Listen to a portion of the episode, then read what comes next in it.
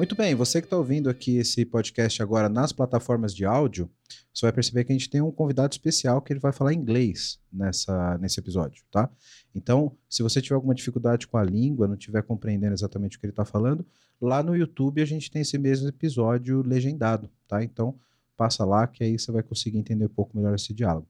Tá super simples de entender, é, o cara fala super bem, a gente tentou deixar a linguagem bem acessível, mas se você tiver alguma, alguma dificuldade, vai lá no YouTube, que a gente tem isso lá legendado, beleza? Te aguardo lá. Valeu!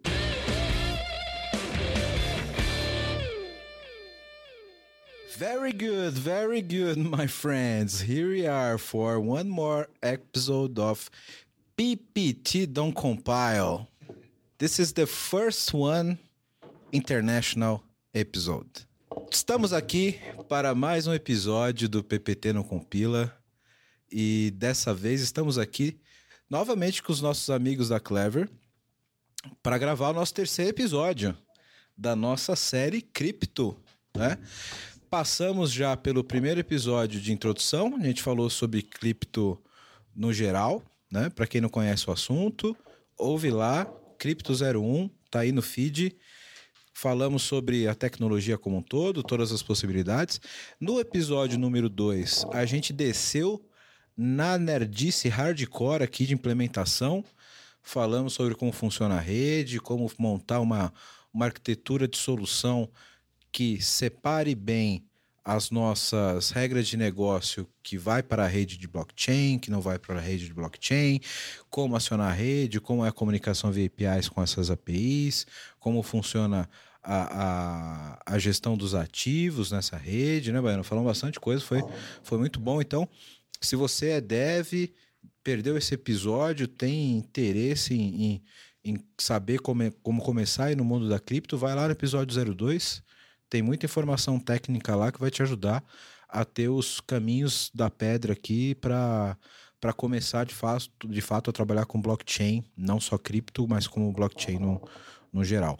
E hoje a gente está aqui para falar sobre um, um, aspecto muito importante de criptomoedas e sobre a transformação que o blockchain traz para o mundo como um todo. Né? Vamos falar sobre negócio falar sobre economia, falar sobre finanças. Qual que é o impacto dessa parada no mundo aí? Porque esse assunto tá super em voga, tem várias questões que envolvem isso, que eu tô aqui cheio de perguntas a fazer para essas feras que estão aqui de novo. E, e vai ser um assunto aí que eu particularmente gosto muito, porque eu gosto muito de mundo de investimento, gosto muito de economia, e nesse aqui eu quero, quero explorar bastante esses caras. Apresentando aqui a mesa novamente com esses caras que já são. Os caras já, os caras já chegam aqui e vão sozinho na chopeira já. Aqui na. É na, na... os caras já estão super à vontade aqui. Bruno Baiano Campos, CTO da Clever. Obrigado mais uma vez aí pelo espaço. Eu que agradeço aqui. A gente ter essa, essa oportunidade de bater um papo legal, descontraído, como a gente sempre faz. A a, a, acompanhado de uma boa cerveja, né? Casa que sempre servindo super bem, a cerveja excelente. Show de bola. Sabe que o, o, o bom de fazer o podcast é que a gente tem boa companhia, o papo bom e a cerveja boa, né, cara? Eu, eu, eu falo que eu venho aqui para beber cerveja. Por acaso a gente troca uma ideia com os amigos e grava podcast. Fernando Sobreira, diretor de blockchain da Clever. Obrigado pelo convite mais uma vez. Você já não é mais o primeiro podcast, né, cara? Não, segundo. Você fugiu do primeiro. a gente foi te buscar pro segundo e agora você tá aqui no terceiro, cara. Agora ferrou, você vai viciar nessa porra, velho. Certo, vamos nessa. Fazer a próxima a distância em Fortaleza. Isso aí. Salve, Ceará! é nós. Salve, Nordeste, é nós. And here for the, the, the first guest, the first international guest of this podcast. Sam, I let let you to introduce yourself because you have already skills. So, who is Sam? Sam, talk about it. Introduce yourself, please. Hi, for people who don't know me, my name is Sam the Carpet Man. I am an entrepreneur and uh, a KLV investor. I bring awareness to cryptocurrencies, primarily clever. Um, and uh, yeah, hi. Thanks for having me. Um, you know, enjoying the company and having uh, crypto talk you know, over a casual day with uh, and having some beer. Do you like the Brazilian beer, Sam? I do actually. I like um, I, I'm enjoying my trip so far. I enjoy the Brazilian people. They're kind, caring, generous. Um, enjoying the the food ultimately, because uh, you know, without good food, you can't really enjoy yourself, right? So the food is great. People are great. The clever team is superb. So I'm having a great time. They're showing me a great time. I'm uh, really fortunate to be here. Did you already drink caipirinha? Um, I have not yet. Not yet. I, I've heard a lot about it, but I'm probably going to save that for the last last day. So the the the clever team not introduced Yeah. to Sen. Yeah, this our is a fault. ve- it's a failure. Yeah, our It's a fault. failure. Shame, shame arise. Shame, shame on you. Shame arise. yeah. Tomorrow. Yeah. For sure. 7 a.m. 7 a.m. Caipirinha for Sam. Yeah, for sure. Thank you, Sen. I'm very happy, very proud to to see you here on the table with us. Thank you for having me. Yeah. So, então, galera, aqui para quem não entendeu que diálogo, o Sen é um cara que investe muito em cripto, é um heavy user aqui da Clever, é um cara que trabalha com, com empreendedorismo, com filantropia e tá aqui tomando uma cerveja com a gente, batendo esse papo sobre cripto, sobre mercado, e é um cara que a gente vai fazer experimentar caipirinha nas próximas horas, se brincar aqui, hein? Muito bom. É, hoje o nosso foco aqui é falar de mercado. Falar sobre como que. qual o impacto da transformação de blockchain de criptomoedas no mundo como um todo. Né? Eu sou um cara que sou muito entusiasta do mundo de, de investimentos. Gosto muito de, de, de estudar essa questão de, de mercado financeiro. De, e, e- e a cripto virou pauta obrigatória, né, cara, no, no mundo de investimento nos últimos cinco anos, dá para dizer, né? Deixou de ser uma coisa muito underground para a gente ter recentemente um, um índice na bolsa, o Hashdex, né? É, é uma ETF. Um ETF, um exatamente, é de fato um índice. É- não- é um índice, um nada, ETF. nada errado, não. É um índice. baseado em cripto, né? É é um- E- é um índice comprável. Aí chama-se ETF. Sim, que tem uma administração própria, que a gente não sabe qual é a moeda, etc, mas é, O lastro é em Bitcoin. o, o lastro é Bitcoin? Isso. Né? O ETF que foi aprovado agora, né? Bitcoin. O- o.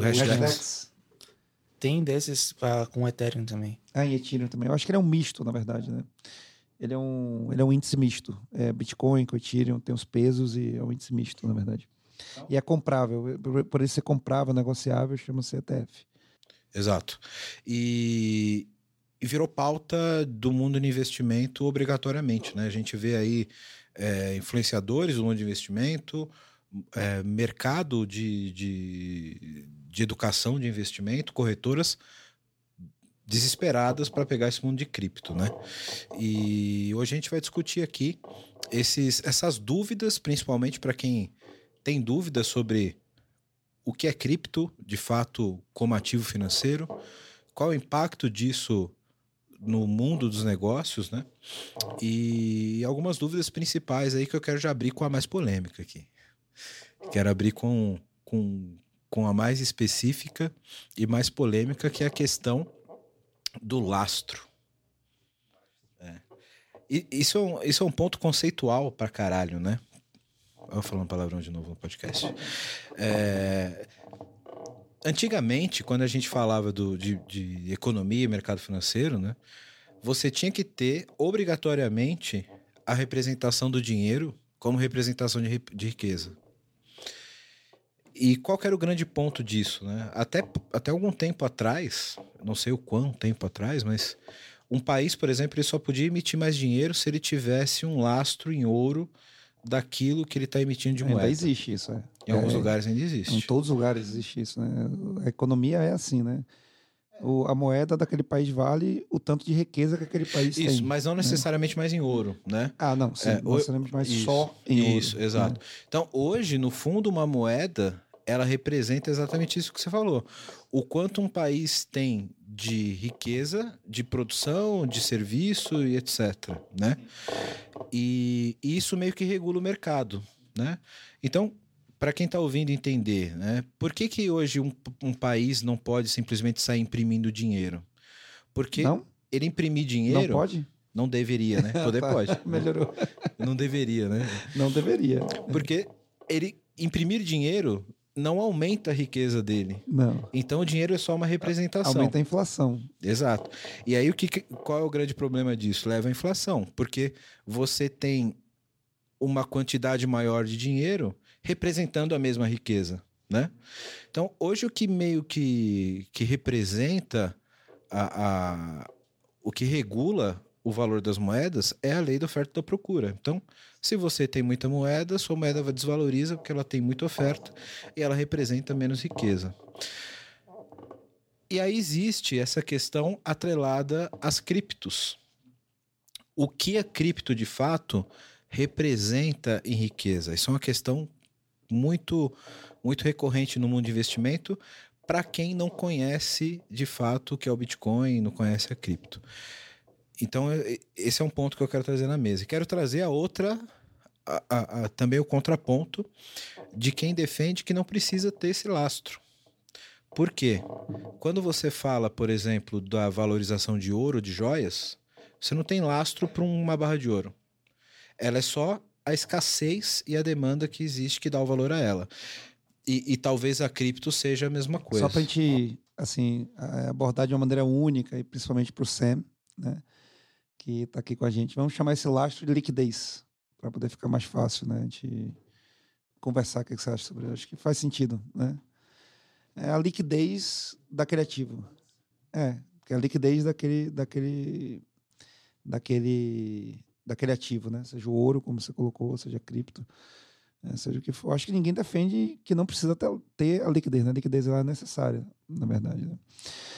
E eu acho que seria bem interessante o Sam falar sobre isso, né?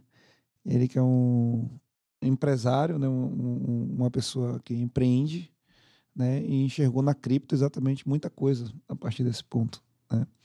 We are talking about the liquidity of crypto in terms of the market, the whole market. do you have a, an opinion? I mean, what do you think about it, about the liquidity? Because a lot of people that want to jump into crypto sometimes concerned about that, about there are enough liquidity, or can I jump into and, and do not have a way to to exit, to come back to fiat? I think Elon Musk uh, demonstrated that for us. You know, where he sold, uh, you know, a, a substantial amount of uh, Bitcoin just to prove that Bitcoin in the crypto market was pretty liquid. Yeah, Um, so I mean, I, I I really don't think we have a problem with that. I think we're, you know, we're in our infancy. Majority of the people aren't really selling. I think majority of the people, such as myself, are using this as an investment vehicle, and they see the long term potential. So I think. Uh, um, I think there are majority of more hodlers than there are sellers right now, currently, in my opinion. So, am I worried about the liquidity problem today? Uh, I don't. I really don't think we have a liquidity problem. Um, I'm no, I'm not. I'm not. You can say that today, if you can, you have to put some order to turn it in some resources Im- immediately. Is this is a problem to you today? You mean when you say turn it into some resources, you mean uh, to exchange it so that way you can use it in real life? Yeah, in money. Right. I mean, we, we could do that now. Where, where there are you know so many different types of off ramps. We have you know debit cards where we can you know convert our clever to Bitcoin or or, or Bitcoin to something else, and uh, you know send it to that particular off ramp that has a debit card associated with it, and we can use it, or we can send it to Coinbase, for instance. Um, you know, and then sell it on Coinbase, and then either transfer it to our bank account and wait the seven eight days. or uh, you know we can use it while it's sitting in Coinbase with the debit card that it's attached, you know, to that particular account. So I don't see a problem with uh, with cashing out if anyone ever you know really decides to to cash out. But the whole idea is not to just cash out. The whole idea is for us to use this technology as a medium of exchange amongst one another. So um, so I mean I, I really honestly there were a couple times where I cashed out you know, but just a small amount just to see if this really works. Because just during the beginning, we're all curious. You know, we buy in and we're like, well, I've never really sold any. I wonder if I could sell any, right? So I did sell some. I sold $2,500 worth. And I realized I was like, okay, well, now I got to wait eight days or 10 days until it gets to my bank before I can buy it again. Okay. So and then I realized I was like, well, why do I want it to sit here where I can have it sit over here and collect interest? right? Because that's the whole idea is to create a passive income, right? And with the traditional banking system, I don't think we have those opportunities. I think they, you know, uh, um, you know, I don't think they provide us with those type of opportunities because obviously they're thinking of themselves, and that's okay, you know. But you know, now we found an alternative, you know, for us to uh, liberate ourselves, and I think cryptocurrencies are, are another way of liberating ourselves, you know, giving giving us freedom. So you know what we were talking about before we start um, about the liquidity the fiat money being backed by some value of the country that uh, how we can see the crypto being backed by something and how it works. So we, we end up talking about liquidity but um, in the middle we are talking about how crypto has value itself if not backed by anything Ah, makes else sense. Okay, so, so it's a little bit different from what we talk about. yes, yes. Yeah, para quem tá ouvindo a gente, a gente está aqui falando sobre o, o lastro da, do, do Bitcoin, a representação financeira, de fato, da representação da moeda Bitcoin, né? E quando a gente fala de, desse tipo de, de laço, a gente pode entender a liquidez de duas formas, né? Primeiro, a liquidez do mercado, que é você, o quanto ela está disponível para para operação imediata, né? Então, o quanto a gente é, consegue operar e transformar isso em recurso utilizável imediatamente, né? E quanto a isso, o, o, o Sam colocou aqui pra gente que ele não tem problemas hoje com isso, que inclusive o Elon Musk é um exemplo sobre esse tipo de, de operação, de que é, é uma moeda extremamente líquida, que ele não tem problema para realizar esse tipo de operação no dia a dia, né? Apesar de não ser exatamente o foco de você transformar dinheiro em, em, em, cripto e cripto em dinheiro todos os dias, que isso hoje não é um problema, porque quanto mais pessoas investem, menos problema em relação a isso a gente tem. Agora, vou pedir ajuda aqui para Sobreira, para ele perguntar novamente para o Sen, é, em relação a essa questão da representação, de fato, da, da, da moeda, quanto ao o, o, o que ela representa de riqueza. Porque eu acho que esse é o principal, é a principal dúvida da, das pessoas, né? Eu já ouvi muitas pessoas falando, pô, eu vou pagar 63 mil dólares por um array de números criptografados? O que isso representa de fato de riqueza? going back to the original question so he just explained what uh, Where the value comes from? about the, the liquidity thing that you just talked. Uh, but where the, the value is coming from. So why am I'm gonna pay sixty-three sixty-three thousand dollars for a Bitcoin? That's a good question. I'm glad you asked that. I know we have it liquidity. Okay, we can sell it anywhere, but Sure. why are you gonna and, pay and for where that? the value comes from, right? So the average person really needs to understand what these things are, right? So it- they're not just money, they're bigger than money. They're hack proof internets. And so someone or something has to secure these networks. And those things are miners. And you've probably heard about them. Oh, mining Bitcoin. I'm going to mine Bitcoin. Well, these uh, things, you know, computer systems, software that are pre-programmed with this Bitcoin algorithm. Okay, so think of this television as a miner. He's, you know, it's a computer. It's plugged into the wall. Okay, so let's, you know, use one of these as uh, as an electrical outlet, and it's, uh, you know, requires energy for this to be powered up. So this is linked to the Bitcoin network. So whenever someone makes a transaction on a Bitcoin network, this pre-programmed machine goes in and validates the network, and you can learn later exactly how they validate it but just understand that they validate the network and once they validate the network make sure it's a hack proof you know internet where once something is stamped it can't be deleted or, or edited or altered okay? Um, h- hence immutable record uh, you receive receives a reward right? So when that miner receives a reward for keeping this this this network safe and secure obviously someone has to be incentivized for this because nothing is for free in this world right? So these miners receive a block reward for doing this. And and keep in mind they have lights they have you know the overhead everything that they have to pay for. So these miners aren't going to release these coins back to the open market below production costs. So there's always going to be a certain level right? So so so when someone asks me well where's the value? You know there's no intrinsic value in bitcoin. Well what's the value in having a hack proof internet for the world?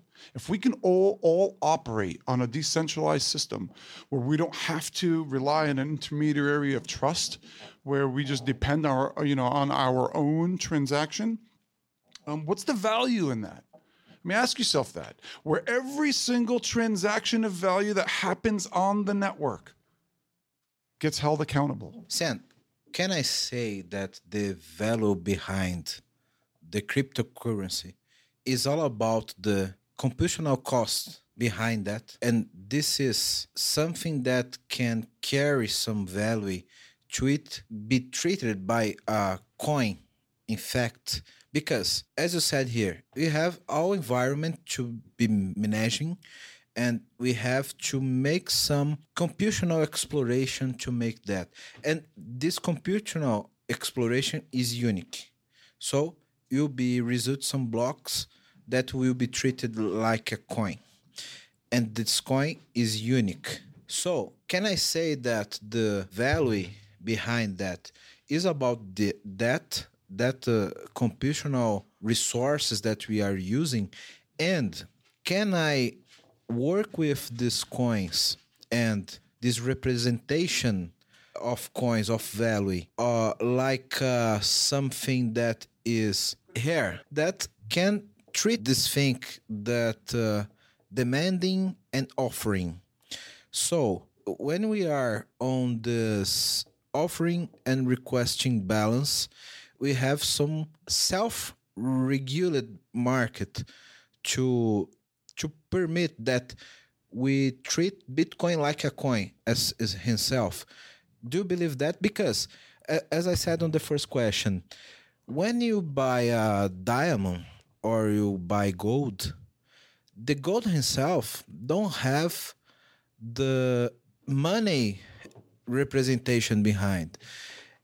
This is some kind of thing that is hair himself. It have some value because this is hair, and people want to to to buy something that have this value because this is hair, and we have lot of demanding and low offering about that.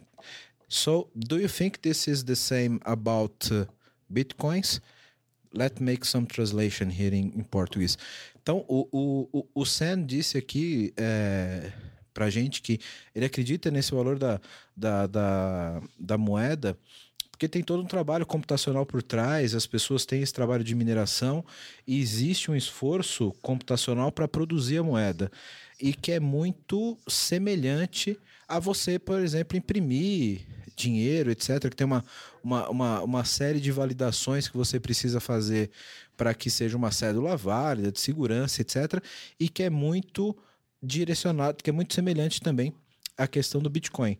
E eu perguntei para ele aqui se ele acredita, e ele vai responder para a gente agora aqui em inglês, se o Bitcoin é semelhante nessa questão de, por exemplo, quando a gente compra ouro, compra um diamante ou algum ativo que é raro e é escasso no mercado, e ele tem um valor, e um alto valor, por ele ser raro e ele ter muita demanda e ele ter pouca oferta. E se ele acredita nesse sentido que o valor do Bitcoin e do rastro financeiro tá, tá ligado a isso.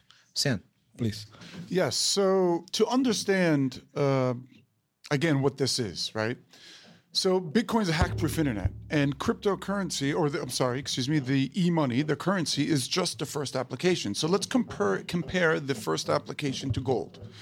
Okay. So why do we use gold as uh, as uh, a form of money? Well, first we have to understand what money is, right? So money is an abstraction. It's a thought. Money only has it doesn't really has value. I mean, money doesn't have value actually. It's the, in the products and services that we we use, right? And so the value is there, and we use this money as a medium of exchange.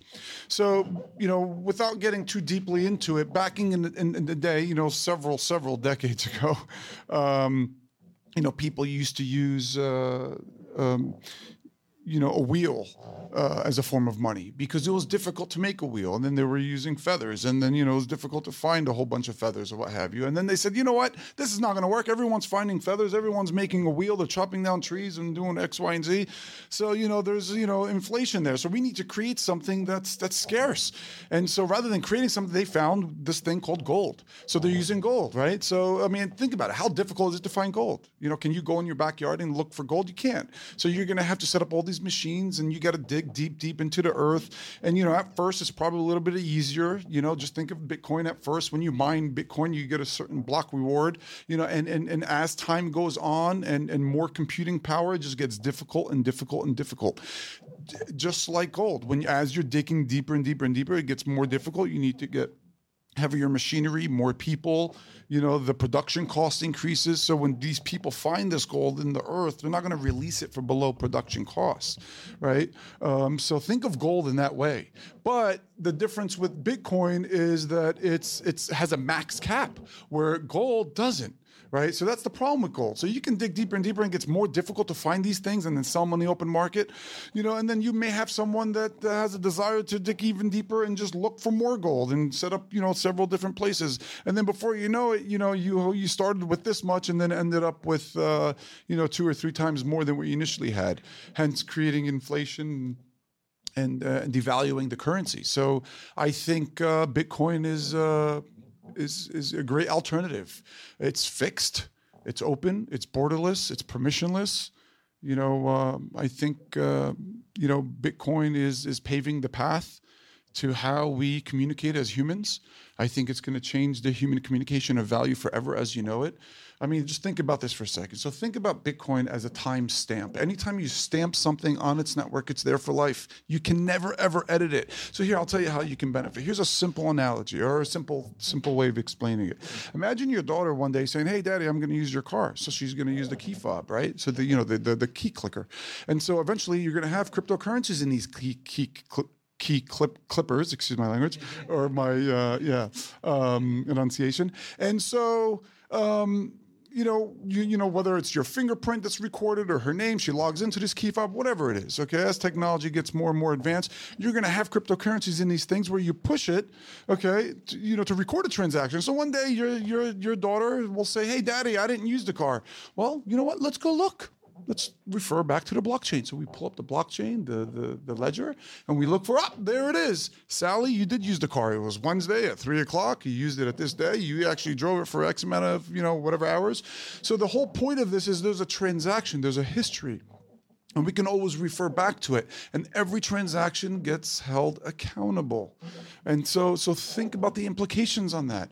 So it's not just in a key fob, in, in motor vehicles, in healthcare, um, you know, uh, public education, um, you know, uh, public administration. It's going to change the way we communicate. You're not going to want to communicate with anyone that's not on some sort of blockchain. And so all these blockchains, they all solve you know, unique problems. So someone may say, well, oh, how can we can't use this blockchain for everything? Because it's not tweaked for everything. It's only tweaked to do X, Y, and Z. So we may need to refer to this blockchain that does this better than this one. And so these blockchains will, will you know, uh, work and, and interact with one another. You know, one may do something that the other will not. And so, you know, I truly believe that the world's going to be tokenized and every token will have its own place and uh, you know, and and and and a lot of these alternative coins, these altcoins, they're all solving problems, and um, you know, uh, I think uh, you know it's going to pave the way to the way we transact. I think it's going to be the standard. I think it's just going to be a matter of time until people actually get comfortable with it. Because a lot of people they still think it's money. They say, "Oh, I don't need this because it's money X, Y, and Z." Until they realize, wait a minute. So you mean if I have a cash register and every transaction that goes through this cash register can be reg- registered and recorded on the blockchain, so that way I know that you know while I'm wherever I am at a satellite location and I want to you know log into my my you know uh, my company management system and look at all the transactions that occurred while I wasn't there. You know, knowing that they've occurred, they were stamped on a, on a blockchain. You have proof of every transaction that ever happened. So you can always hold every accountable. Every person that signed in that day, that went to work and, and signed in and placed these transactions, you can hold them accountable. There's always a trace. With the traditional systems, unfortunately, we don't have that. We kind of have that, but we don't because these systems that we have are made to be altered. You can go in and you can alter them. Someone will have some sort of uh, level of um, um, authority to go in and alter these records, whereas with cryptocurrencies you can't. And so, um, you know, that's that's what I think about Bitcoin and crypto and how it's going to shape the world. Thank you, son. Yeah, I will try to translate your your answer. Yeah.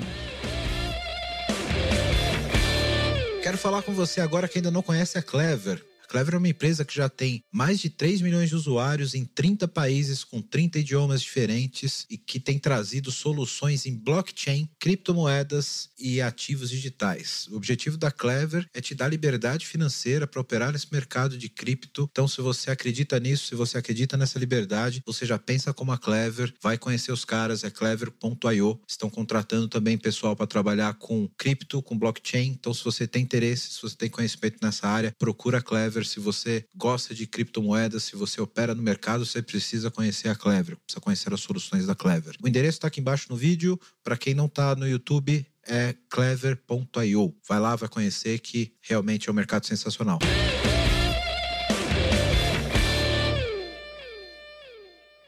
Então, pessoal, o que o Sam, é, de uma maneira resumida, falou, né? É a questão do valor, né? Primeiro, falar um pouco da questão do valor, né? Do, do Bitcoin, da cripto, né? Em relação à moeda comum que a gente chama, né? Fiat, né? Moeda fiduciária, né? É, a moeda, beleza, ela, ela, ela, é, ela é lastreada em ouro, né? E normalmente, como começou, como você comentou, né? É, Wellington, que é em ouro e tal. E o problema é como ele como colocou, né? O ouro, qual é o total, né? Qual o total de ouro que existe, né? Qual a quantidade máxima que a gente vai chegar de ouro? A gente não sabe, na verdade, né? Tá na natureza aí. Pode ser que alguém amanhã ache uma pepita gigantesca, aí pode ser que nunca mais ache, tem que ficar cavando lá para achar. Dizem até que o centro da Terra é composto por muito ouro. Por muito ouro. Né? Então, assim, não se sabe, né? E, como ele falou, em relação ao Bitcoin é muito mais seguro, porque eu tenho né, o, meu, o, meu, o meu máximo, né? eu sei até onde ele vai, né? é algo conhecido, né? é o que eu sei. Né? Então, ele se sentiria mais confortável né? em, em se lastrear por um Bitcoin do que por um ouro, né? começar por aí. Né? E é isso, né? Passei alguma coisa. Além disso, é... É, comentou também que é, o, o, a questão da transação em si, né? É, a transação do Bitcoin, é, como a gente já comentou aqui várias vezes, não tem nenhuma pessoa no meio, né? Mas tem lá os mineradores, eles precisam receber recompensa por isso, né? Por estar tá minerando, por estar tá, é, fazendo parte da rede, né? Então isso tem um valor também, né? Isso existe um valor, isso tem que ser pago, né? A pessoa está lá minerando, está usando computador, poder computacional, né, dedicando tempo né, e dinheiro realmente né, para fazer aquilo acontecer. Né? Então, isso tem que ser recompensado de alguma forma. Né? E, de maneira geral, é isso. Né? É, é, no, no fringir dos ovos, no fringir dos ovos né? no, no final de tudo, né, quando você olha realmente para o ambiente, né, o que é o Bitcoin, o que foi a ideia do Satoshi Nakamoto, né, é, a ideia de liberdade, como ele colocou, né? liberdade financeira. Você não depende de ninguém, você não tem nenhuma pessoa no meio querendo validar a sua transação. Né? É você, se eu quero mandar um dinheiro para o Sam, é eu com ele, ele comigo. Né? Não tem ninguém nisso. Né? E os mineradores, lógico, né? e a rede, que é pública. Né? Então, é, é uma, além disso, é a nova internet, né? como ele colocou, a internet que está à prova de hackers. Né? O Bitcoin até hoje, nenhum blockchain foi hackeado. Né? Não tem como hackear, não tem como poder computacional atual possível de hackear. Então, por isso tudo que falado vale sim os 60 e tantos mil dólares que vale hoje. Tanto vale que muita gente diz que vale e está colocando dinheiro lá. Né, para querendo comprar mais. É a questão que você comentou também de demanda e oferta, lógico. Mas é isso. Né? Vale, tanto vale que a prova está aí. Né? Um dos pontos que eu quero falar mais para frente com vocês é existe uma oferta limitada de Bitcoin. Isso, isso que ele comentou. E é conhecido, né? diferente do ouro, por exemplo. O ouro, o cara começa a cavar lá, ninguém sabe. E é possível, será, fazer um tipo de previsão? Eu vou queimar a largada aqui que eu quero fazer outra pergunta para você, mas eu não consigo evitar a, a pergunta que vem na cabeça. Se o Bitcoin ele tem uma demanda limitada e a gente conhece o quanto ele pode ter de oferta, o preço máximo dele não pode ser previsível? O preço máximo não. O preço máximo depende dessa oferta, dessa demanda, né? Quantas pessoas vão querer Bitcoin. Quanto mais gente eh, quiser, maior o preço vai cada vez mais caro. E aí depende da quantidade de demanda que tenha por ele. Isso, como é uma moeda deflacionária, o que é uma moeda deflacionária? A moeda deflacionária é uma moeda que, ao longo do tempo, ao invés de imprimir mais moeda, eu imprimo menos. Né? O Bitcoin tem halve, né? de tempos em Esse é o tempos, ponto que eu ia trazer aqui do, que do vai diminuindo a, a produção de Bitcoin. Então, essa diminuição, por outro lado, versus a produção de muito moeda é, que a gente chama fiat, né? moeda real, dólar e tal, vai criando uma inflação no sentido dessa moeda sobre o Bitcoin. O Bitcoin é cada vez mais raro e a moeda cada vez mais abundante. Então, cada vez mais o Bitcoin vai valer mais e cada vez menos a, a moeda, seja qual for, real, dólar, vai valer menos. E isso é provado ao longo dos anos, né? O Bitcoin é muito volátil, ele sobe, desce. Ah, mas eu comprei. ah, uma pessoa pode ter experimentado isso, né? Eu, ah, eu comprei Bitcoin a 40, dó a 40 mil dólares e no dia seguinte ele caiu para 30 mil dólares, sei lá. É, assim foi. Né? Mas se você olhar ao longo do tempo, né? Porque ah, se a pessoa desesperar e vender, ele vai perder dinheiro mesmo. Mas ao longo do tempo, ao longo do tempo, né? O Bitcoin nunca valeu menos no ano que no ano anterior. O menor valor dele, tipo assim, o menor valor do Bitcoin em 2017 foi maior do que o menor valor em 2016. 2018 foi menor do que 2016. Por quê? Por causa disso que eu tô falando. A questão dele ser cada vez mais escasso versus a nossa moeda hum, comum, fiat, ser cada vez mais é, abundante. Né? Então aqui eu tenho inflação, aqui eu não tenho. E aí isso gera um desequilíbrio na balança, isso que faz cada vez mais valer mais. Né? É como qualquer outra coisa, por exemplo. As pessoas esquecem, mas eu, quando comecei a dirigir, né, o litro da gasolina era 50 centavos, era 48 centavos, para ser mais exato. Né? E aí hoje a gasolina está 7 reais. Acima da inflação, inclusive. É, um pouco acima, mas veja bem, é muita moeda que é impressa versus a gasolina, o recurso é, É, escasso, é, mais uma vez. Quando né? a gente fala, você falou, por exemplo, as pessoas precisam entender a volatilidade, o movimento do, do preço. Para o cara começar a investir em cripto, primeiro ele precisa entender as regras que regem, antes da cripto até, de renda variável. Porque às vezes o cara vê uma queda, se desesperar, ah, caiu. Pô, no, no próprio mercado de renda variável, você já vai ver esse tipo de coisa. De você não vender na baixa, não comprar na alta. Então, ele já está sujeito nisso, só que de forma. contrário, né? Compra na alta e vende na baixa. Exato. Buy, Já, já é, o- é o, é o book buy, contrário. high, buy high, sell low. Mas você sabe que eu acho que isso no, no- na cripto, ela é, é, é até pior. Porque tem um hype na cripto. I'm talking about, Sam, about people that sell on high, on low, and buy on high. Because this is a hype. Because we have some on people that don't know about the subject, don't know about crypto, and uh, uh, aí voltando para a pergunta aqui em português, o cara tá ali e aí ele ouve, puta, o Bitcoin subiu, Bitcoin tá bombando. Aí, cara, teve uma subida gigantesca de Bitcoin naquela semana, o cara vai lá e compra. Só, cara, depois de uma subida muito grande, vai ter uma descida, vai ter uma correção. Isso é o, que- é o que eu falei, do- dos princípios do mercado variável, né? Você vai ter. Aí nessa correção o cara fala, puta, agora eu comprei e perdi dinheiro. E aí ele vende na baixa. Aí ele, quando ele vê que sobe de novo, fala, puta, agora eu vou Mas investir ele de novo. entra na, naquele cenário do panic seller, né? Exato. Então, antes do cara pensar em investir em cripto, ele tem que entender as regras de mercado variável, né? Não é uma coisa para cara que começou a investir amanhã. O problema é que tem uma um hype nessa história que tipo, nossa, o Bitcoin valorizou 300% e aí dá na- no Jornal Nacional. É. A galera pega, puta, vou pegar meu salário e vou comprar Bitcoin na alta. Na alta. Se saiu, é, o primeiro passo é, se saiu no Jornal Nacional, é porque tá na alta. Totalmente, né? Tá Pô, na não é a alta. hora de você comprar. Exato, aí você já tá comprando errado. E aí quando cai, você tá vendendo errado de novo. Você errou duas vezes, né? É, isso é bem interessante. Eu estava conversando com você outro dia sobre isso. É bem interessante ontem, na verdade, antes de ontem, enfim, dia que a gente se encontrou, talvez. É, muita gente não entende isso, né? Mas eu já vou meio que traduzir até o que ele conversou comigo. Eu achei bem interessante o que ele falou para mim, que ele falou assim: é, as pessoas não entendem, mas quando o mercado está em baixa, é o melhor momento de você trazer gente para cripto. É o momento de você entrar no mercado cripto. É o momento de você comprar cripto. É o momento de você entrar. Ah, tá na baixa, não tem ninguém falando sobre Bitcoin. Esse é o momento, essa é a hora. Ah, não tá saindo no Jornal Nacional. Essa é a hora. A hora que tá saindo no Jornal Nacional tá na máxima histórica. Isso vale para ações, por exemplo. Ah, saiu no Jornal Nacional que a empresa Né? XPTO tá valendo muito. Cara, é, tá na alta. Tá não na é hora de você é, entrar. entendeu? É, Tá na hora de vender. tá na hora de vender. É a mesma coisa. Então, assim, isso aí é meio que é igual, realmente. Eu acho que é questão de educação. E, e é meio parecido, né? Assim, é meio parecido. É igual, na verdade. né? Você tem que saber operar dentro do mercado, né?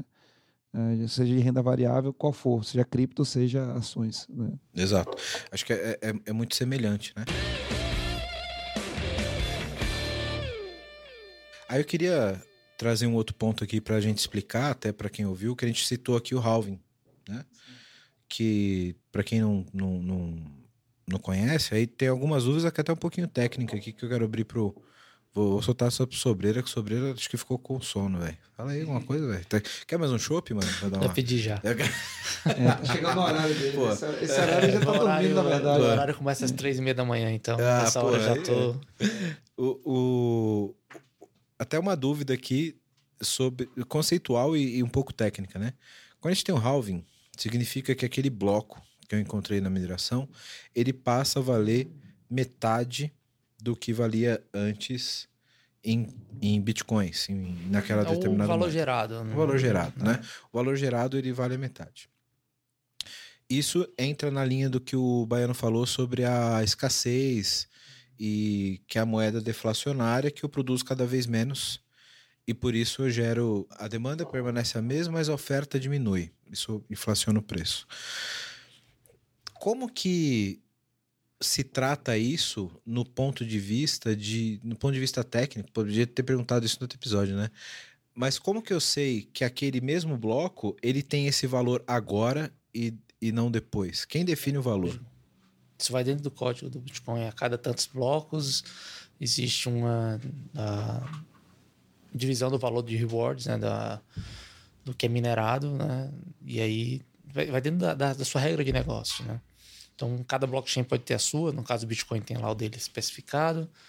E aí, e assim vai. Então, tá escrito dentro do código e dentro do consenso lá da galera que tá minerando, né? Que tá dentro da rede. Eles passam a entender que é daquela forma. A partir do bloco X, haverá uma redução do, do- da geração do bloco, né? As moedas mineradas lá que passariam, sei lá, supondo, 10 bitcoins passam agora a ser 5 bitcoins por, por bloco. E aí, a partir do bloco Y, que era, era 5, né? Passou a ser 2,5. E aí vai diminuindo. Então eu submeto o bloco e o consenso da rede me diz quanto ele vale. É, já tá no código já, já está pré-programado. O código já está programado para atender daquela forma. No bloco X vai haver aquela o halving onde o bloco gerado que valia, sei lá, 10 bitcoins, 15 bitcoins seja, vai passar a valer a metade. Então os rewards dedicados àquele nó que minerou vai ser a metade do valor, né? A partir daquele ponto. E aí vai. Entendi. Isso é um consenso de acordo com o número do bloco, É, o que está exemplo. escrito Passou- lá no código, né? E, inclusive, assim, tem um ponto aí, né? O que é que vai prevenir que o Bitcoin só tenha realmente os 21 milhões lá? É que esse consenso não se altere, porque alguém pode ir lá e escrever o código e o consenso dizer, não, beleza, a gente aceita que tenha mais. Pode acontecer? Pode. É provável? Provavelmente não vai acontecer. É, mas é possível? É, ah, não, agora todo mundo aqui decidiu que, ou então a maioria da rede decidiu que o Bitcoin agora não vai ter mais 21 milhões. Então a gente vai lá no código, altera o código e aí define-se né, pelo consenso lá. Se todo mundo, ah, ou mais da metade da rede, acreditar que aquela nova implementação, aquele, aquela nova implementação dentro do código é válida, aí altera-se o código, né? faz um fork. Às vezes você tem é, a criação de duas redes, é o caso da BCH com Bitcoin, ah, onde há realmente um split da rede, né? com alguma implementação nova. E poderia ser o caso, né? De, ah, vamos agora aumentar o, o, a liquidez máxima, o valor máximo, a quantidade máxima de bitcoins, ou mais 20 milhões, não sei, agora 42. Pode ser feito? Pode. Mas aí tem que ver se a rede vai aceitar isso, se vai haver um split da rede, e aí vai ter o Bitcoin tradicional com 20 milhões e o novo Bitcoin com 42. Pode acontecer. É, isso tem um impacto sobre o valor das outras moedas, né? E, e aí, o, o ponto que eu queria trazer aqui, cara, é sobre. qu- Quando a gente fala do, do, do próprio halving, uma vez que a gente vai ter sempre a moeda voltando. Sempre. Porque eu posso dizer que a emissão das novas moedas. Tô fazendo uma, uma analogia aqui alto nível, tá? eu posso dizer que a emissão de novas moedas, teoricamente, valem o dobro. Ou metade. Porque elas estão mais escassas, concorda? É, o detalhe é que você tem já liquidez no mercado. Então, você não vai ah, dividir. o- A partir desse bloco, ah, você recebe metade dos rewards que receberia no bloco anterior. Só que ela já tá mais escassa. Então, em tese. É, mas você já valor- tem a liquidez no mercado. Então, o valor não vai do- dobrar. Porque a liquidez existe. Então, vai a partir daquele ponto, vai existir uma geração menor. Mas não que toda moeda que existe no mercado atual vai valer o dobro. Mas a pessoa que minerou não vai querer vender pelo mesmo preço anterior porque ela gastou a mesma quantidade para produzir o dobro anterior. Então ela vai querer vender um pouco mais caro. Mas como a liquidez no mercado existe gente vendendo naquele preço anterior, ela vai ter que ou acompanhar o mercado e seguir aquele valor lá, né? Ou jogar o preço lá para cima e esperar que aconteça a Mas a compra, né? quantidade literal que ela ob- obtém na mineração passa a ser metade. Passa a ser né? metade. Só que é um movimento de mercado, como o Sobreiro está falando. Ele vai terminar segurando, porque ele vai dizer, eu não vou vender por esse preço, não vale a pena agora. Porque eu, eu não pago os meus custos, porque eu, eu minerei metade dos bitcoins usando o mesmo poder computacional, a mesma estrutura de antes. Então, o que, que eu vou fazer? Eu vou tornar isso que é escasso, que está ficando escasso para mim, escasso para o mercado. Não vou vender agora. Aí o que chama, a gente chama de hold, né? O cara vai fazer hold, vai ficar segurando essa moeda lá. E um monte de gente querendo comprar, gente querendo comprar. E quem tem vai ficar hold, hold, hold. E um monte de gente querendo comprar. Compra, compra, hold, hold, compra, compra, hold. O que, que vai acontecer com o preço? Vai subir. Aí quando o cara olhar e falar, não, agora tá interessante para mim, agora eu vou colocar essa moeda no mercado, vai botar para venda. Não querer botar para venda, aí vai dar uma, a famosa correção. Né? Vai corrigir ali o preço, vai, vai cair um pouco. Porque o cara acumulou, ele ficou esperando muito tempo para poder liquidar aquela moeda. Então ele vai liquidar uma boa quantidade de vez, né? provavelmente. Um ponto que eu queria trazer aqui, que é uma prática de mercado, eu queria ver a visão de vocês em relação a isso com cripto, que é uma, uma, uma estratégia de, de, de, de proteção de capital, digamos assim, que chama hedge. Que é você fazer algum tipo de investimento em, em outra moeda. Isso é muito comum no Brasil, por causa do nosso câmbio safado, como tá, né? Nossa moeda que não, não tá valendo porra nenhuma. Então, você que tem um, um- um investimento, tem uma empresa que tem um grande montante de capital em reais, por exemplo, você faz um hedge, que é investir em alguma moeda estrangeira, porque você está protegido da volatilidade, né? Não é isso, mas eu vou fazer uma analogia simples aqui para que as pessoas entendam. Se eu tenho mil reais e eu quero proteger o meu capital, e eu não sei exatamente para onde vai o câmbio, ou se o câmbio não está favorável para mim, eu vou manter 500 reais em, em reais e 500 reais em dólar. Para onde o dinheiro for, eu vou sempre perder um pouquinho de um lado, mas vou ganhar do outro. Isso é o, isso é o princípio do, do hedge. Como que isso rola em cripto? Vocês veem gente fazendo hedge em cripto? Cara que tem, por exemplo, um lugar com muita inflação, ele pega essa grana, joga em cripto e, e, e- e segura essa grana. Como é a regulamentação disso? Como que vocês veem isso na, na Clever, no mercado que vocês estão atuando? Depois eu queria ouvir o Sam também sobre isso. uh, hedge funding, like um, a way to protect your capital. So, if you have like thousand dollars and you want to keep the value of that one thousand dollars, and you don't know which direction the dollars goes against euro, for example, you buy uh, half uh, in euros and half you stay in dollars. So it, either way that it goes, if euros go upper size dollars, you can keep the same amount of value. You're gonna lose a little bit in dollars, but you're gonna gain more on euros. So kind of make a simple way of explain hedging.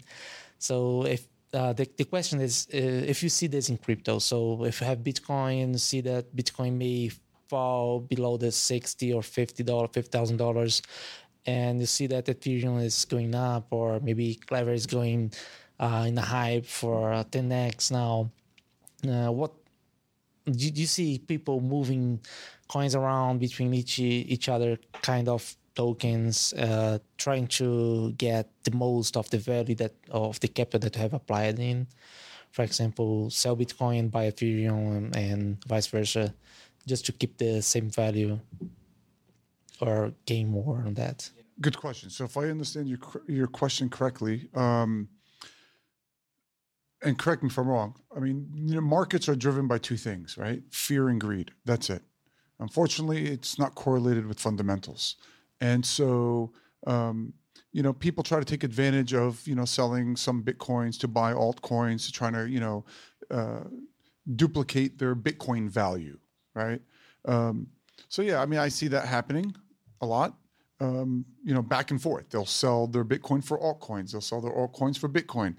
And so what I found out is that a lot of people they try to time the market, right? And but what what, what ends up happening is majority of the people they time it incorrectly because they're not professionals. Let's face it, this is a whole new tech. No one really knows what it is. Um, and so people at least think they know what it, what it is. And these markets are driven by fear and greed. So what happens is people sell their positions, and then the price starts going up even higher, and then they start chasing the market. They buy high, okay, and then it starts to correct, okay, and then they start you know damning the project that they're in, and and and, and really it's because of the poor decisions that they've made, and they think they're traders. They try to trade, and then they lose their portfolio, whereas you know what I've learned from you know as a seasoned trader is that my long-term positions tend to outperform my trading positions, and so um, yeah. So do I see people trading back and forth? They do. You know, uh, you know what it's like. It's like remember when Texas Hold'em in poker started back in the '90s, right? So everyone wanted to play poker, and all of these. Um, you know, and everyone wanted to be the best that they can possibly be at, be at poker.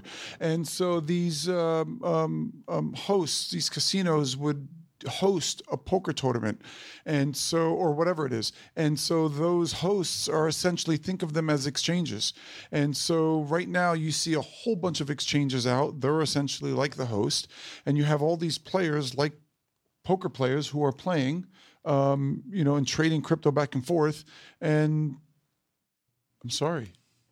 I, w- I meant to, you know, I was thinking of an analogy and I, I totally lost track of what my point was. It's okay. Look, it happens. It Okay? just happened. We just got to be cool with it. It's okay. Um, so, I mean, look, this is what I think. I think personally that, um, again, because markets are driven by fear and greed, okay? Um, a lot of people don't get interested in these coins until because they don't see the potential yet. Maybe later when they start to understand the technology more. But at first, look, everyone's in it for the investment vehicle. Everyone wants to make a quick buck. They hear stories of, oh, this guy made a million, this guy made X, Y, and Z, and this guy made X.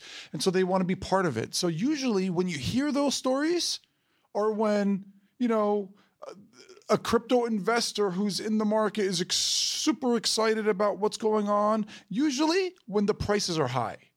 And when the prices are high, everybody around this person is getting into the market. And by then, the market wants to correct, so it starts to go down again. Okay. And then those people who get in when, you know, guys like me and everyone else who's been in it for a while and it's been high and we're excited about it. this point is very good because you are talking about how people say the market to move and do you do you see and do you know people that have some more rational vision about that and put some money on cryptocurrency for protect their, their money because we have some floating influences on the real money and the real capital and you have some more uh, protection in crypto did you see I personally feel yes. I think everyone should have what I call is uh, schmuck insurance. You know, we are in um, a technology that's uh, that's new and upcoming and going to revolutionize the way we transact. So I personally think you should have some sort of schmuck insurance in this space. You know, I wouldn't suggest putting a lot of money because this is where a lot of people lose a lot of money because they put a lot of money. And the reason why is is because this market is open 24/7, constantly open. Okay, it's an organism that doesn't sleep.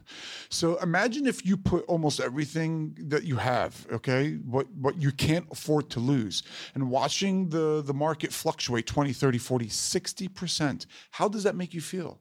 You start to, you know, feel horribly about your investment. You start to think that you're making the wrong decision. So you start to think, oh, well, I could have bought X, Y, and Z. Then your emotions get in the way of your investment. And then you start to sell because you st- start to think, well, maybe I can save a little bit of money and sell now. And then f- later find out that the coin starts to, you know, skyrocket. And then damn yourself for making a, a poor decision and getting back into the market while it's high. And then it starts to go back down again. And then you lose it. And then you say, I'm done with this. So personally, what I think, I think you should invo- invest what you can afford to lose. Not because you're going to lose it, because it detaches your the, your emotions. Okay, It- it- the total emotional element just gets detached from it, and so you can stomach the volatility. You can watch it go up and down and not worry about it. If you put ten grand today and it goes to five thousand within a month or five months, and then ten years later it goes to fifty grand, so be it.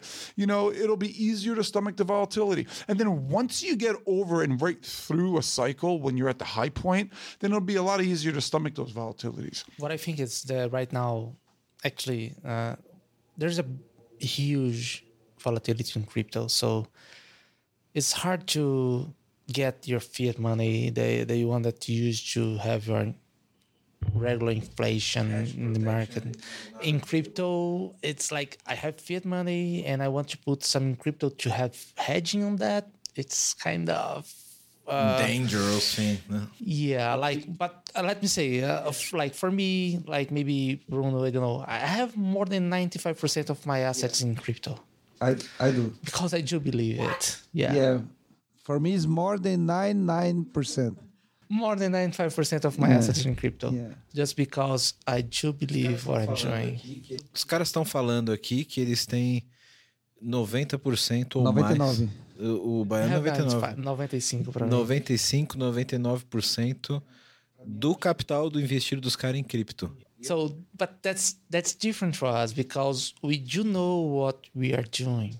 Sim, uh, uh, mas veja, eu sou um cara que invisto em bolsa há mais de 5 anos. E quando eu falo para as pessoas que eu tenho 50% do meu capital na bolsa, as pessoas já ficam com o cabelo em pé. Se vocês falarem que tá com 90%, 99. 99%, tipo, a sua Já tive Não, menos, mas agora no momento. Não, porque 99. 99% é Tá- você tá ter falando da, da foto agora, né? É, 99% é você ter o teu capital inteiro, exceto o que você gasta no dia a dia. Não, é mais ou menos isso. Tem, tem um pouquinho de investimento tradicional lá, mas é, quando a gente põe o valor, né, o volume, o volume está muito maior em cripto por dois motivos para mim. Primeiro que cripto é indexado em dólar e não em real. né, Então meu investimento está em dólar. É qualquer coisa investida em dólar. em dólar está melhor do que real. Can I add something? Yeah. Okay, so I would like to explain something. So think of your house. Think of all the electricity, all the wiring in your house as your energy grid. Okay? Think of your toaster that's plugged into your house, your refrigerator, your coffee maker, everything that's plugged into your, your electrical grid. So when you plug a toaster to your electrical grid and you turn it on, you're using energy to use this toaster. So I want you to think of cryptocurrencies in that way. So when you operate on these networks, okay, um, and, and and and remember, these networks are hack-proof internets, right? When you stamp something on the internet, it's there for life. So when you stamp something, it's a transaction of value, and when you stamp something, it costs money, no more than or, or no different than you know uh, your toaster costs money to operate when you turn it on to toast whatever, right? So think about that for a second. So think of the energy grid, and whenever you want to stamp something on a network, you stamp it, boom, it's going to cost me whatever, however many cents or dollars, whatever it is, whatever the value is, right? So you, you stamp it on a network, it's costing you money. So because it's costing you money, what are you doing? You're basically saying, okay, well, I want to stamp this deed of my house on the network. It's going to cost me, let's just say, ten bucks, for example, right? On uh, on on Bitcoin, for instance, or twenty six dollars, or whatever it may cost.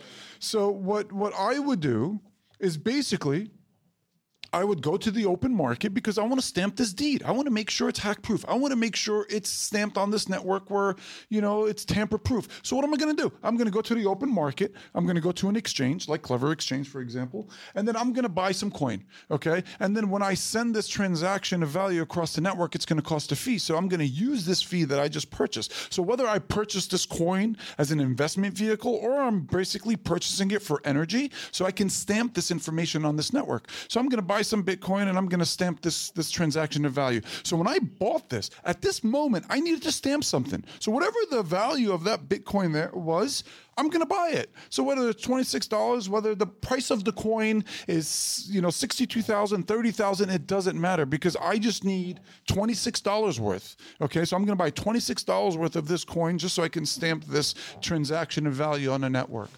And so um, you have to understand that these are energy grids and that you know, um, utilities will drive the price. So guys like me. So imagine if you had a restaurant with a million toasters. Everyone's turning on the toaster. It requires all this energy. What are this restaurant doing? They're going to go out and they're going to buy all these tokens, tokens, tokens, just so they can satisfy these transactions, right? So the utility is what keeps the price maintained at a certain level. And then when you start hearing about Bitcoin, usually is because everyone around you is making money, and then everyone's getting greedy. People are getting in, and it drives the price higher and it tends to end up stabilizing and get, or at least uh, correcting back to the level that everyone's really using it for, right? So if I'm going to buy uh, five bitcoins, so turn on ten toasters or what have you, you know what I'm saying? The, the mathematics is not 100% correct. It's just it's just an idea, just so you have a, a general concept of what this stuff is. So the utility is going to drive the price. So if guys like me are going to constantly plug things into our home and use this energy. We're going to constantly buy these coins so that way we can, you know, uh, uh, uh, stamp these transactions on a network.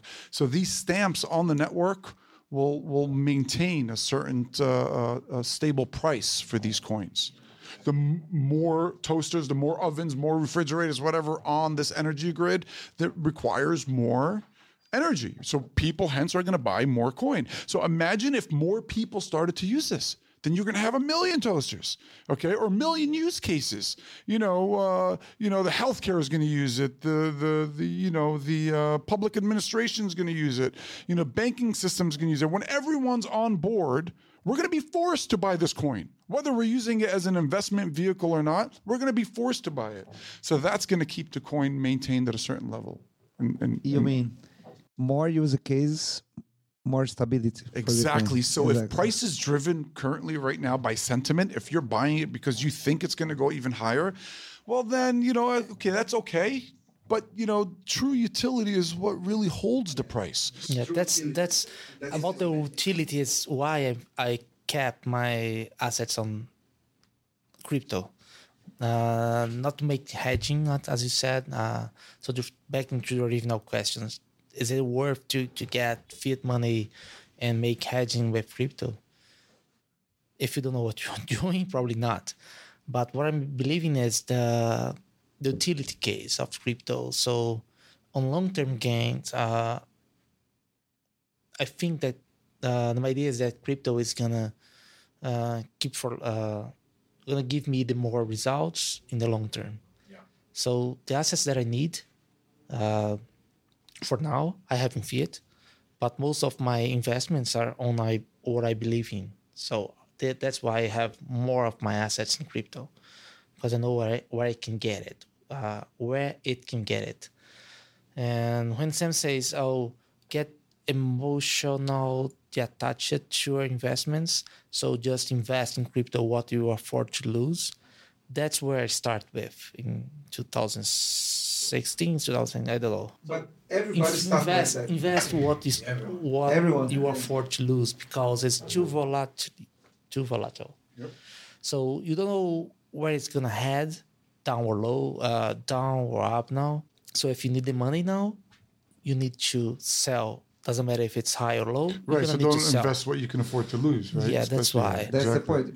but right now Not I know emotional. so I have my assets that I can live with That's the point. on fiat and the investments that I know where it's heading on crypto just because uh, I, I can manage that and the timing that I can exit when I want to exit from that if I want to. Not the not what I want because I believe what uh, the future of crypto and the applications that we can use. So go back to the use case. More use case we have, more crypto we're gonna use, and more valuable, More stable. more stable, too, of course. I will translate some people that are hearing us. É, o, o que o, o Sen trouxe aqui como exemplo pra gente é que quanto mais pessoas utilizam a cripto, mais estável tende a ser o preço. Por quê? Você tem alto nível de demanda e tem alto nível de oferta. Então, a variação de preço tende a ser menor. Quando você tem poucas pessoas operando sobre um ativo, e aí não importa se é cripto ou ações, etc. Você tem se você tem poucas pessoas, a variação dentro desse grupo tende a ser maior e aumenta a volatilidade. Só tem um detalhe, a questão de ser cripto ou não. É o circuit breaker, né? na bolsa, tá um ativo lá que não tem muita tem uma volatilidade muito grande e tal, corta o ativo.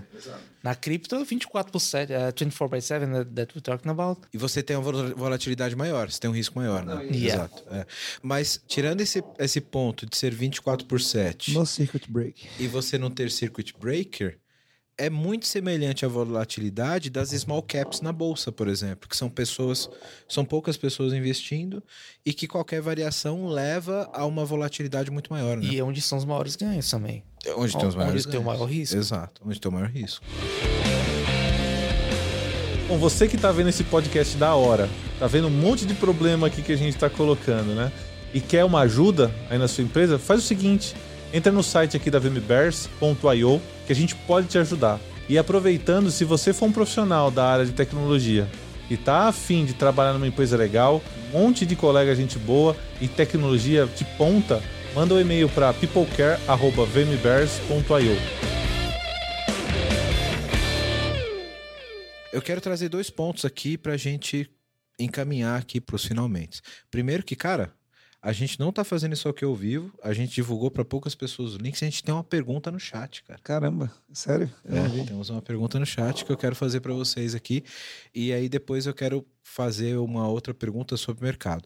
Mas o, o que a pessoa perguntou aqui, eu não sei exatamente o nome, mas é, não, é o Francis. Francis G. Santos. Ele quer, ele quer saber o seguinte: pode chegar um momento em que não vai ser vantajoso mais minerar?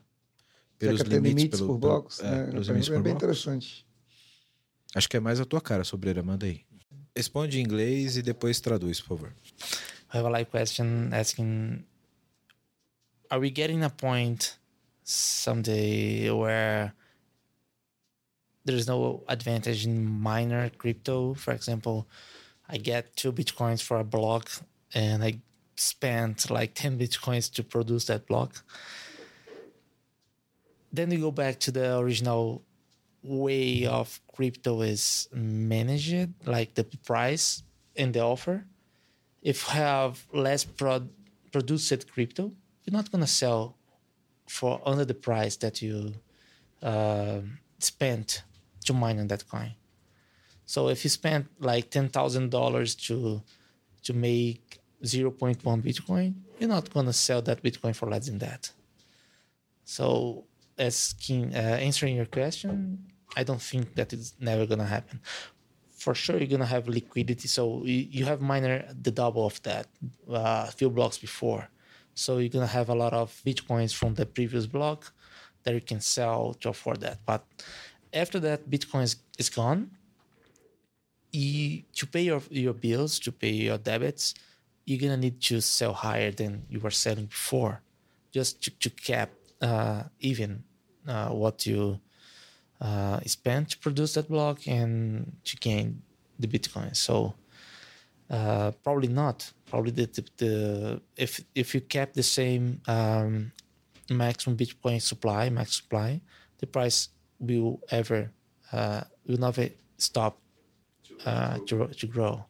Just because you need to to pay your bills, so you need to mine that. You need to we need more bitcoins uh, need more dollars to, to pay your bills. And I, I agree with what he said. And and just to touch base on that, you have to understand what mining is. Okay, so when when you're mining, you're validating a network. You're basically saying, okay, well, this transaction is validated. I'm going to stamp it next, right? And for doing that, you receive a reward okay, from the network itself. So you receive what they call as a block reward. After a certain amount of years, when when Bitcoin is fully, you know, uh, you know, after I think it's about approximately 100, 120 years, when we're going to fully mine the, the the you know the full 21 million Bitcoins, and if if we even get to 21 million, okay, at that point when you fully mined everything, the miners still have an important role in this in this ecosystem because their job is to what is to validate the transactions so then the, the miners are not going to receive a reward for mining. They're going to receive a fee okay? So it's like hey i'm going to validate this network uh, this transaction. I'm going to make sure it's it's it's legit okay? I'm going to stamp it. There it is and i'm going to receive a fee for doing that. So the miners are always going to be here. They're here to stay. And then eventually they're probably going to be called validators okay? Um, so yeah just to touch on that. Miners are here to stay when you mine all 21 million bitcoins we've mined 18.5 i'm rounding here 18.5 million past 10 years or so and it's going to take us nearly 100 120 years to mine the remainder of uh, 2.5 million bitcoins and the the, the miners are will become validators so yeah so it's important that you know And, they and will be we here. earn fees. right in fees Yeah. correct exactly You, you are earning fees uh, not for mining, but for for validation. mining. Yeah. Mining, because mining is the process of uh, validate transactions. Every Ah, block yeah. that you put in, like every transaction that you put in, you send fees, and that fees goes to the, the to the miner. Explique isso em português a partir de agora, por favor. Desde, desde, desde o que você falou antes. Esse, esse é um ponto importante. Só explicando aí a pergunta de será que ao chegaremos a um ponto onde a mineração não vai valer a pena? Se eu gasto 10 mil dólares para produzir um Bitcoin, eu não vou vender por menos do que isso porque eu preciso pagar as contas. Então vou vender por mais. Provavelmente naquele momento que eu minerei, pode, ser, pode até acontecer do preço cair abaixo dos 10 mil dólares para minerar um Bitcoin né? porque existe a liquidez no mercado atual. Então, você minerou blocos antes que custavam 5 mil dólares. E aí você vai vender por 5 mil dólares para poder pagar suas contas. Mas quando aqueles, aquela média de bitcoins acabar, você vai vender só pelo preço de custo, ou mais, para poder ganhar alguma coisa também. Então a pergunta se vai chegar a um ponto onde a mineração não vale a pena, acredito que não, porque os preços vão ter que subir para poder valer a pena minerar. Senão, realmente não vai ter mineração. E aí a técnica em si, né, a questão técnica em si, é, a- chega a um ponto onde não há mais mineração, né? não há mais geração de novos bitcoins, na verdade. A mineração continua existindo, como o Sam colocou. né, a mineração sempre vai existir né, para validar as transações, mas O mecanismo técnico, pelo que vocês estão falando, é o mesmo. De descobrir novos bitcoins todo- e de validar é, a mesma. Atualmente, a cada novo bloco, você produz novos bitcoins. Mas chega a um ponto onde isso, o, o halving lá, vai chegar a zero. E aí não há mais produção de novos bitcoins. O que os miners vão ganhar, os mineradores vão ganhar, são as fees dos, dos- das transações. Então, quando eu envio um bitcoin para o Bruno, eu pago lá 0.0001 bitcoin. E aí esse 0.0001 bitcoin vai para quem minerou o bloco a mais as FIIs de mais as novas coins geradas atualmente. Quando essas novas coins chegarem a zero, não tiver mais coins novas para gerar, ele só vai receber as FIIs. E aí esse 0.0001 vai ter que ser suficiente para poder pagar o custo de mineração. Ou seja, a tendência é que o preço A tendência suba. é de alta infinita, que eu tenho um auge aí, tem um meme aí, alta É alta infinita, alta infinita. infinita. É. É, sendo que dentro é isso que as pessoas às vezes não entendem. Dentro dessa alta infinita tem altos e baixos. Ele baixa e depois sobe de novo. Mas a tendência máxima é, é, a é de tendência a longo prazo, o menor preço de cada ano sempre é maior do que o ano anterior, sempre. Pela análise técnica da- do próprio gráfico, é sempre de tendência de alto, né? assim, se você acredita num negócio que vai perdurar, ele só tem como perdurar se o custo de mineração ou se o, o valor agregado àquele, àquela moeda de não valor da venda seja maior do que o custo de mineração. Assim, não, não vale a pena. E aí, se você acredita nisso, que esse vai, vai durar muitos anos, o valor é a tendência que seja sempre em alta. Se vai acontecer, só vamos saber se o Bitcoin durar Sim. durante todo esse tempo. Muito bom. Vou fazer a última pergunta aqui para os três. E aí depois eu tenho uma surpresa pro Sam. Beleza? A gente vai inaugurar aqui no podcast. Here's a surprise for you. Yeah. Thank you. So, the, a, a última pergunta, the last one question that Take I care with, with the surprise. Yeah, yeah, take care with that. The last one question, a última pergunta que eu vou fazer para cada um dos três é o que, que vocês veem como o futuro da cripto e qual o impacto disso das restrições atuais da China? E aí quero um- uma resposta rápida de cada um dos três, tá? começando do baiano.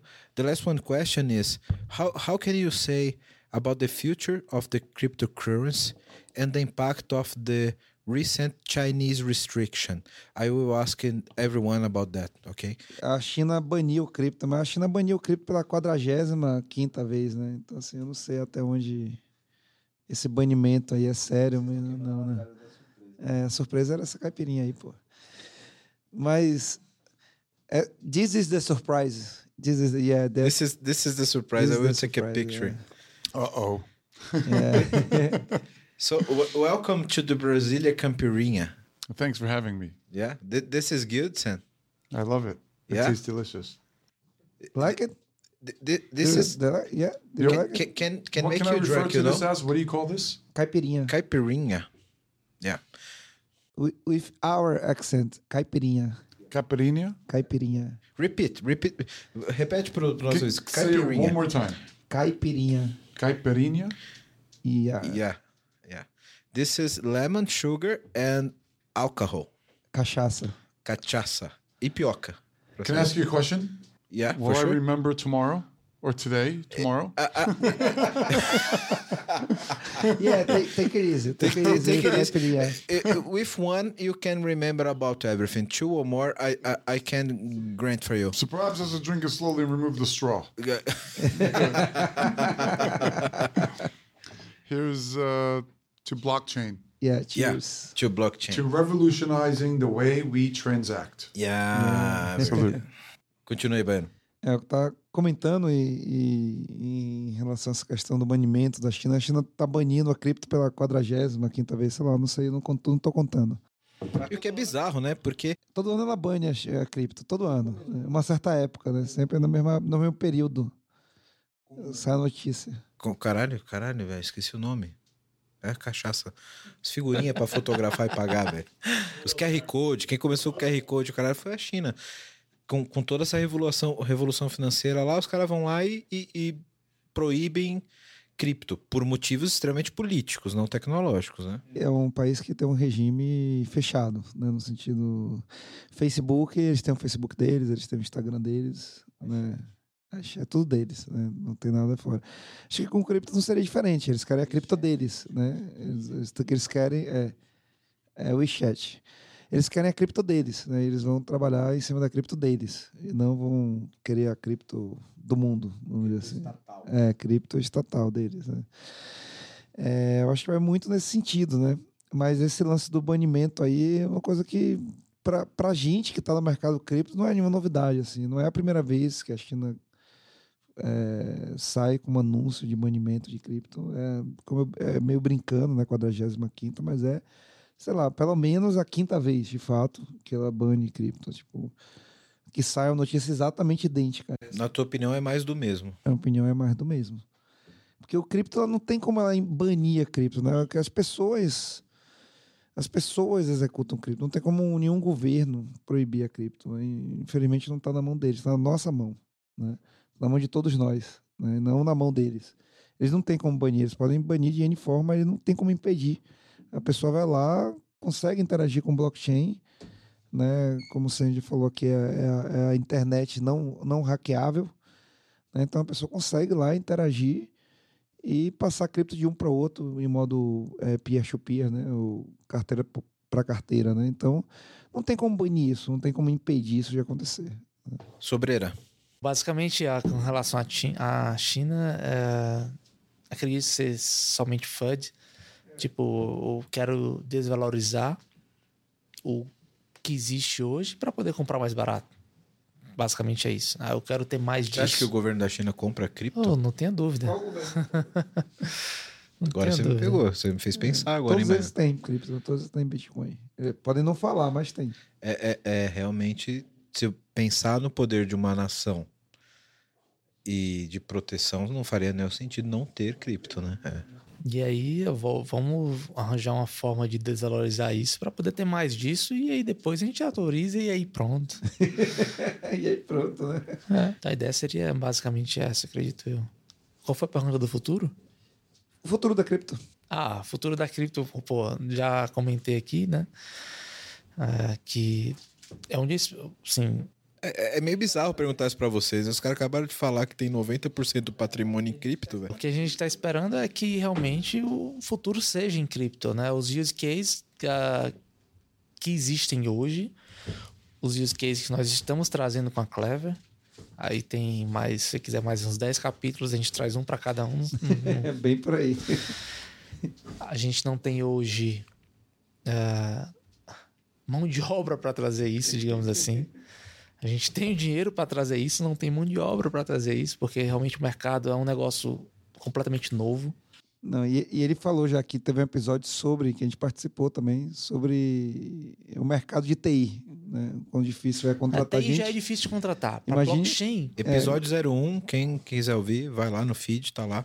Mercado de TI. TI já é um negócio que tá escasso. né? Então, ah, bem escasso, mano, e, e encaixa ba- bacana com blockchain aí.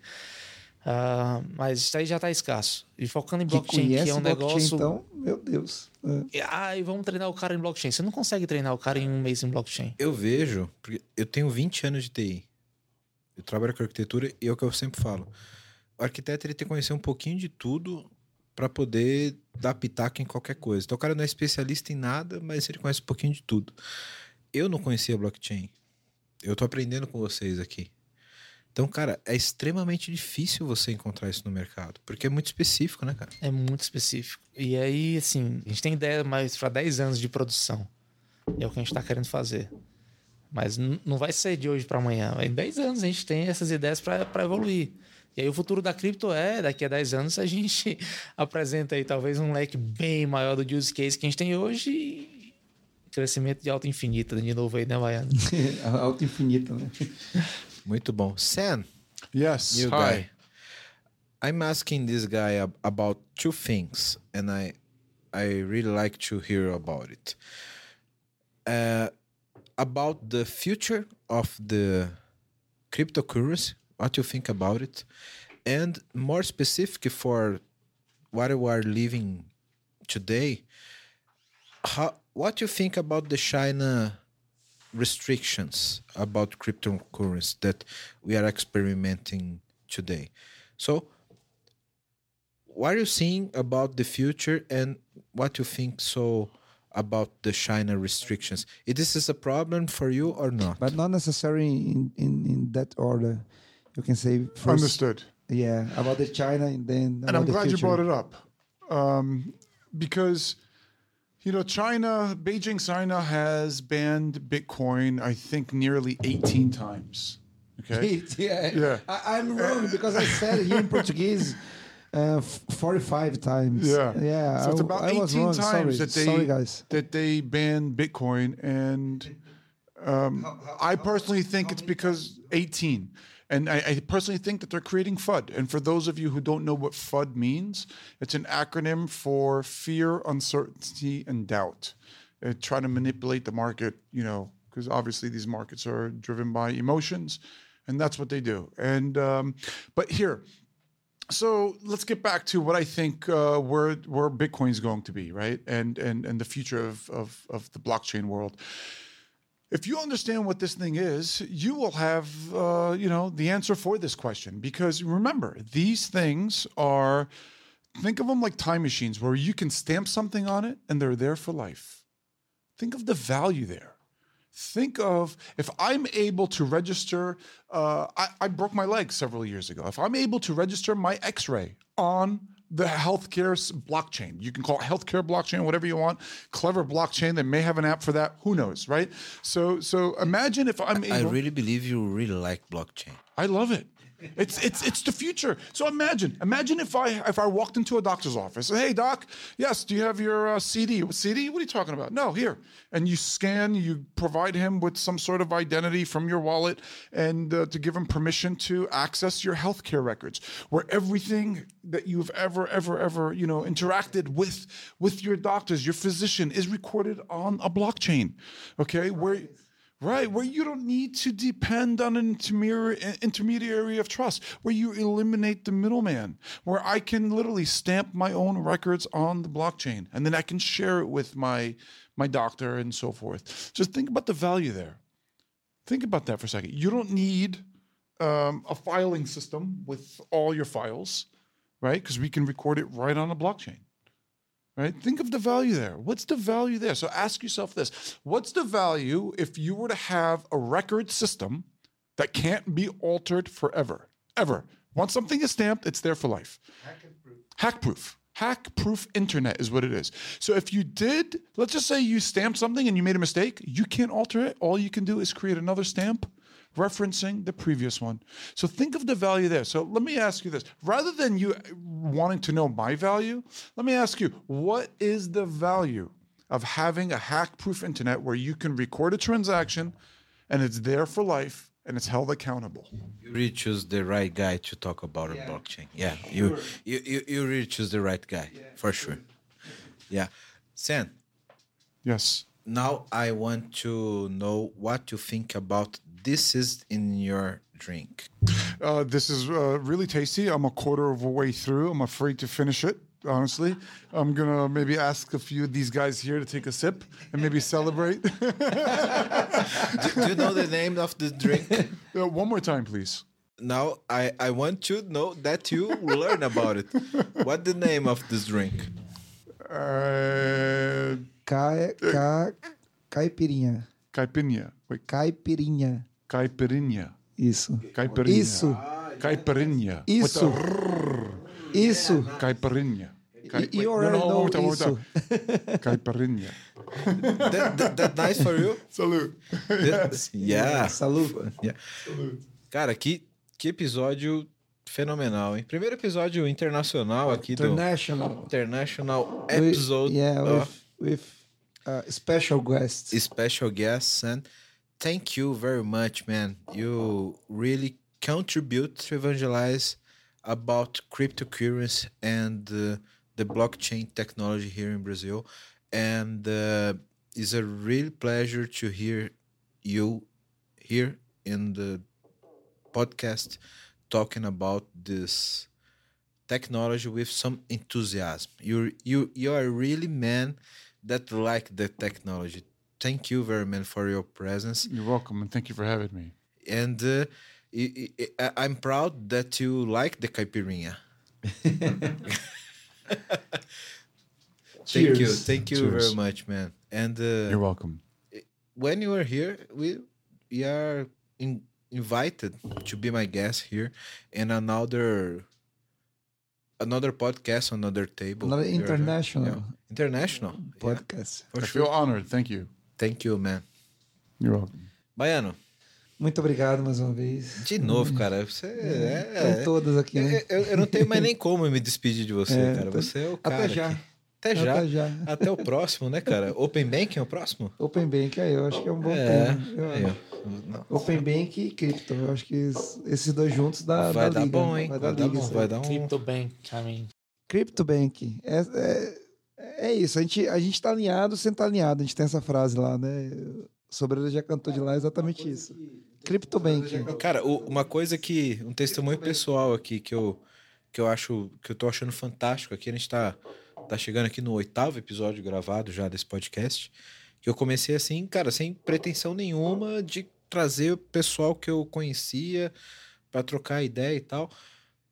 A conexão dos assuntos, cara, é fantástico. É, é fantástico. Então, trazer aqui vocês falar de cripto, já emendamos o assunto de Open Banking, que é uma outra pauta de um outro parceiro que eu conheço, que vai dar um episódio fantástico. Então, essa sinergia, essa troca e esse conhecimento que, cara, eu pessoalmente tenho e, e aprendo com vocês e que a gente leva pra fora, cara, é fenomenal. Isso é, isso é foda demais. Isso não tem preço, né, cara? Não tem. Também, eu também é, eu, eu digo que eu sinto, sinto mesmo, né? O sentimento é o mesmo.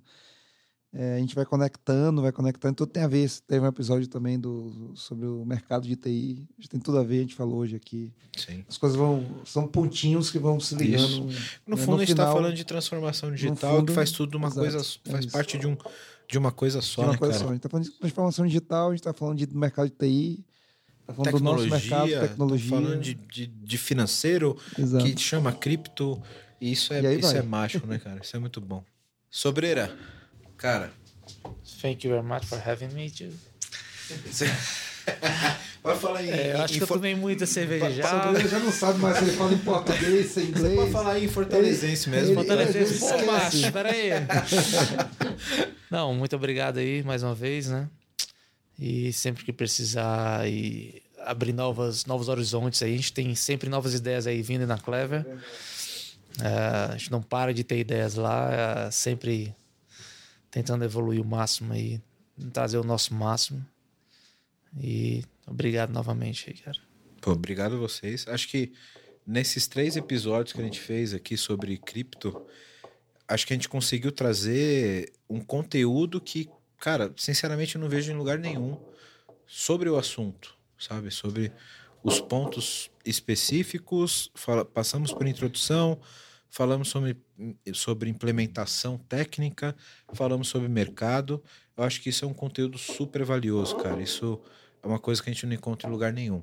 E não acaba aqui, né? Eu acho que tem desdobramentos que a Clever tem que participar com a gente, como falar de, de Open Banking, falar de assuntos correlatos com isso, e que, cara, vocês são nossos parceiros, são nossos patrocinadores, vocês estão aqui com as portas sempre abertas e, e trazer uns caras fenomenais como esses caras aqui para experimentar caipirinha com a gente, né, cara?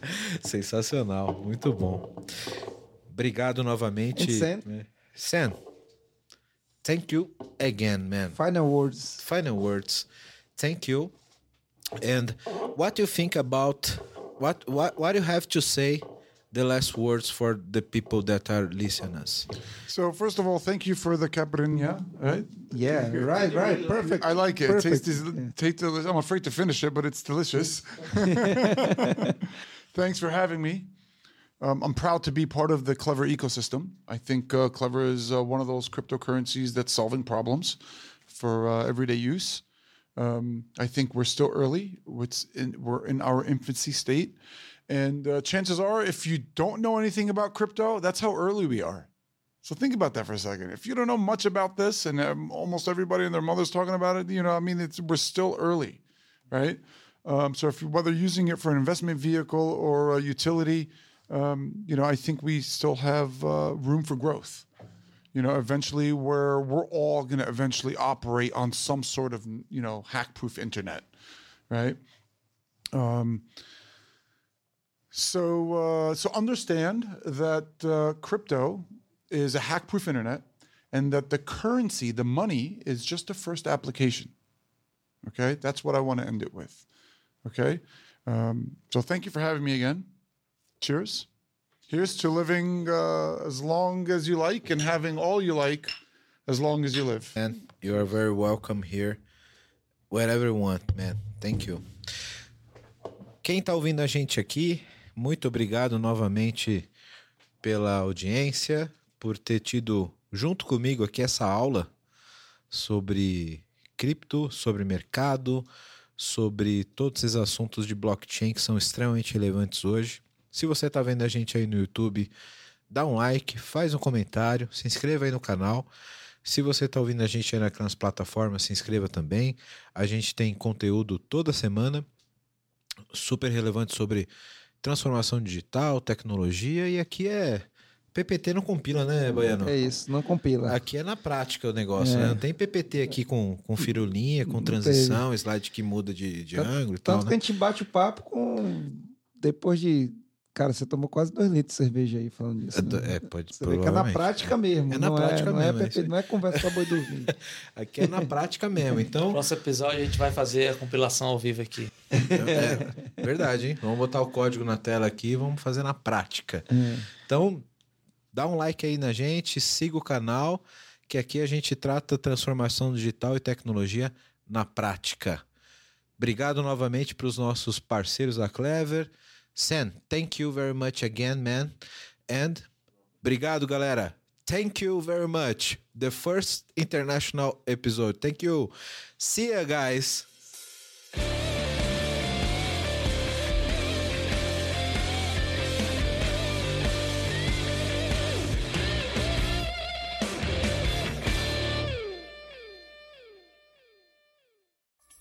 Uma produção, voz e conteúdo.